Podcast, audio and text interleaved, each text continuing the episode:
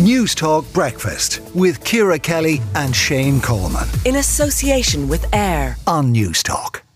Jack, the Digital Poverty Alliance in the UK has criticised Vodafone's decision to turn off its 3G network, mm. saying it will have detrimental effects. I'm on Vodafone, and there are places like I mentioned going to Cork there, where I'm on that train and the 4G drops, and I'm on 3G, which barely works, but is better probably than nothing. What do you make of this? Yeah, it's an interesting move, and it's something that had been flagged for some time now. So just to get the boring science stuff out of the way, uh, there is this connectivity spectrum, and so when you see your phone, whether it is 2G, 3G, 4G, 5G, that's all using the spectrum. However, there's limited spectrum available.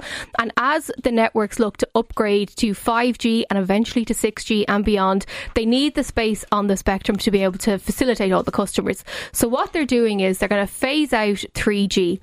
The stats from Vodafone say that only around 6% of the population rely on 6G. The majority of the rest of the population have uh, devices that enable them to use 4 and 5G.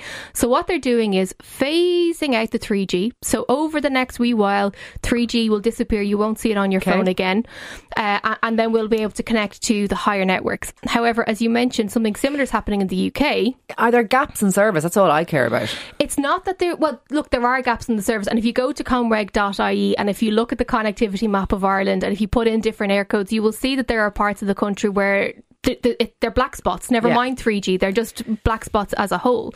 The concern that's been expressed by some groups is that typically it's older people or those who are on lower incomes that would still have devices that are not 4 or 5G enabled. Oh, okay.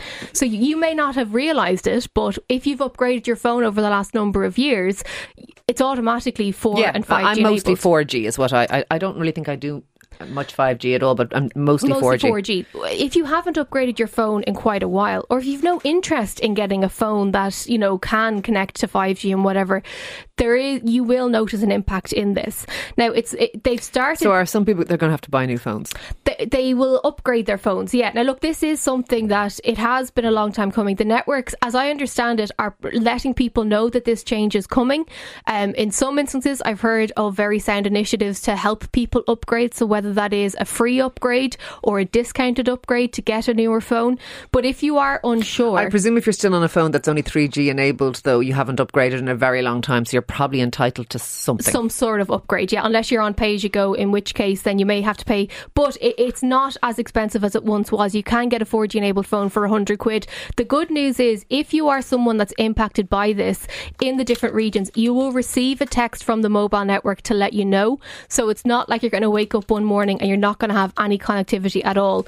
This rollout started in Limerick here in Ireland and it is going to go across all of the networks will do it eventually. Uh, but just keep an eye out for the alerts to let you know if you have been impacted. If you go to vodafone.ie forward slash network, there's a bit of an explainer. So if you have a, a relative or a friend or someone that you, you may think may be impacted okay. by this, go and get the information there, but it's nothing to fear. Thank you, Jess, as ever, for keeping us on the straight and narrow, technically speaking. Uh, we shall chat to you again.